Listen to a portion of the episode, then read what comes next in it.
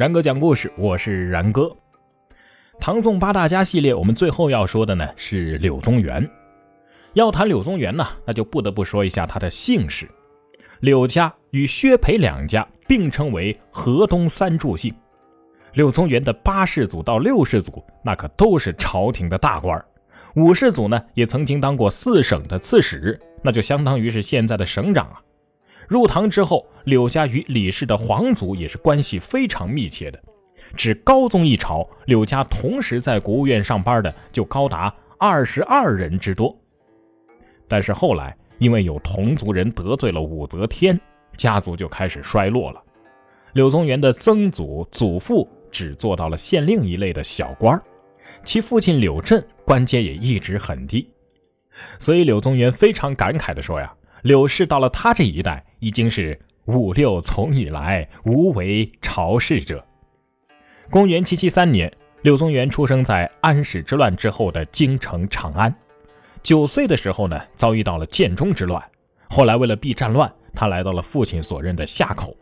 但是万万没想到，夏口这个军事要冲，成为了叛军和官军激烈争夺的目标。年仅十二岁的他。大老远就跑来感受了一把藩镇大战的实况直播，这深深地影响了他的三观。到了公元七九六年，他任秘书省教书郎，这算是步入官场了。第二年，他就写了一篇《变清法论》，充分地表明了他坚持祖国统一、反对藩镇割据的强烈愿望。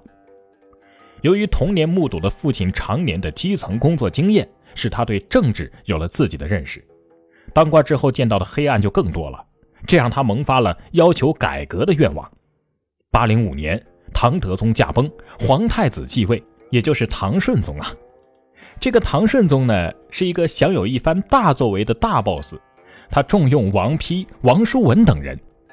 这一点让柳宗元很是兴奋，因为他和二王啊有共同的理想和目标。哎呀，开心的加入到了这一场改革事业当中。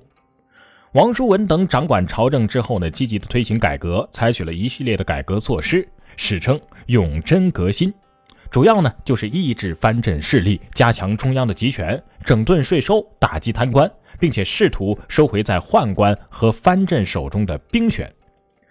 但是很可惜的是啊，这个很有想法的顺宗呢，身体不太好，再加之领袖人物王叔文因为母丧回家守丧了，这就给了对手机会。于是，以巨文贞为首的宦官集团联合外藩，于公元805年4月立广陵郡王李纯为太子，顺宗呢就被迫下岗了，永贞革新也就宣告失败。这前后一共啊一百八十多天。政变失败之后，我们的小柳同志啊就被贬到了永州当司马。永州地处湖南和广东交界的地方，当时啊是比较荒僻的，是一个人烟稀少。哎呀，少到令人可怕的地方。柳宗元和他六十七岁的老母到了永州之后啊，连住的地方都没有。后来在一位僧人的帮助之下，才在龙兴寺寄宿。你看，一个当官的在寺里面寄宿。由于生活非常的艰苦，到了永州没有到半年，他的老母卢氏就离开了人世了。柳宗元即便是被贬了，但是他的政敌呀，仍然不肯放过他。造谣诽谤、人身攻击，一直都没忘了他。在永州，柳宗元的日子啊，那过得是相当的倒霉，生活环境也是不适应，心情是相当的郁闷啊。而且他们的住所还遭了两次火灾。年纪轻轻的他，竟然到了行则膝颤，坐则臂痹的程度。什么意思呢？走路的时候啊，这膝盖都打颤；坐的时候啊，这大腿内侧的肉啊都要发麻。这永州之贬。一贬就是十年啊，这是柳宗元人生的一大转折。但是俗话说得好，愤怒出诗人。贬官之前流传的诗作呢，也就只有一首《省市关庆云图》诗，还算有点名气。但是去了永州之后，那境界可就大不一样了。他在永州广泛的研究哲学、政治、历史、文学等方面的重大问题，撰文著书。今日可见的《柳河东全集》五百四十多篇诗文当中，有三百一十七篇都是在永州创作的。更值得一提的是，心情郁闷的他，更成为了一个非常犀利的段子手。他有一篇著名的《临江之谜》，写的是一只麋鹿啊，得到了主人的宠爱，狗怕主人，所以呢跟麋鹿玩，不敢吃麋鹿。但是三年之后，这个麋鹿外出，见到了那条狗之后呢，还以为是自己的同伴呢，结果呢就被狗给吃了。他还访问了一个姓蒋的捕蛇者，那个姓蒋的农民说呀：“哎呀，我的祖父就是因为捕毒蛇被毒死了，我的父亲呢也是这样死的。我捕毒蛇也好多年了，没死啊，简直是个奇迹呀！”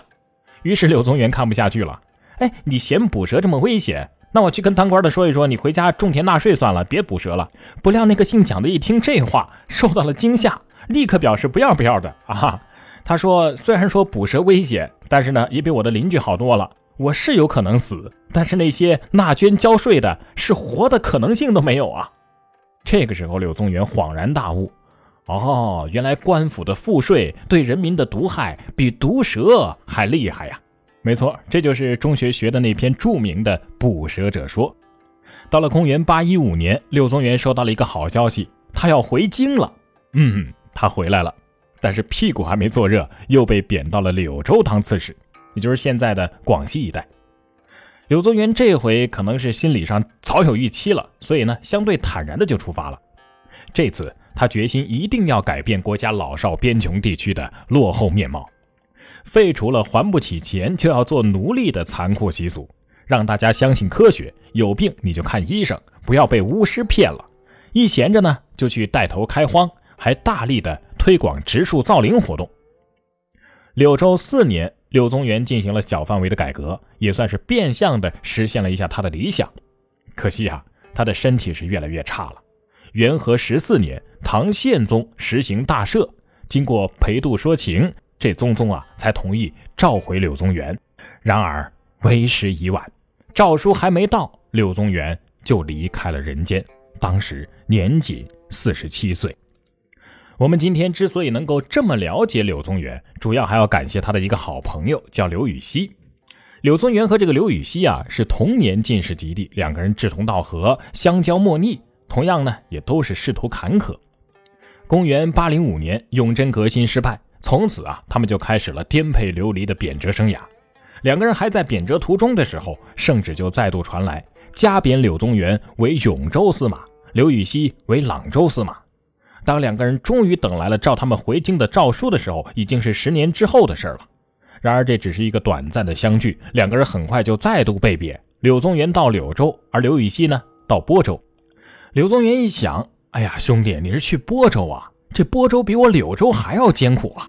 而且刘禹锡还有八十多岁的老母要随身奉养，于是呢，柳宗元就主动要求要与刘禹锡互换。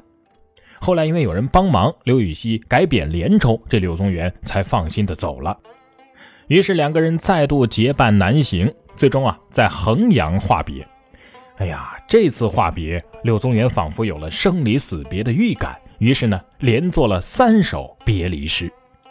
柳宗元临死前啊，嘱咐仆人将自己的文稿都交给刘禹锡。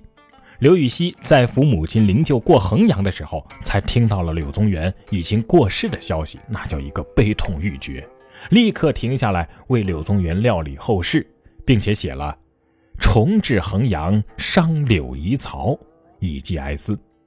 此后呢，又写了两次寄柳员外文，之后更是倾尽。毕生之力为其整理遗稿、编纂成集，也正是这样，我们今天才能够看到柳宗元的文字。而且柳宗元的一个儿子也是由刘禹锡收养的。十四年被贬放致死，这是柳宗元人生最痛苦、最难耐的经历。可是他却奇迹般的铸就了柳宗元的人生辉煌。使他成了那个时代，以至于以后的历史都没人能够摸其项背的思想家和文学家。柳宗元是有唐以来的大儒，他的文章同屈原的《楚辞》和司马迁的《史记》一样，永存史册。自古以来，为人灵活者受人喜欢，而严肃谨慎者受人尊敬，而柳宗元就是后者。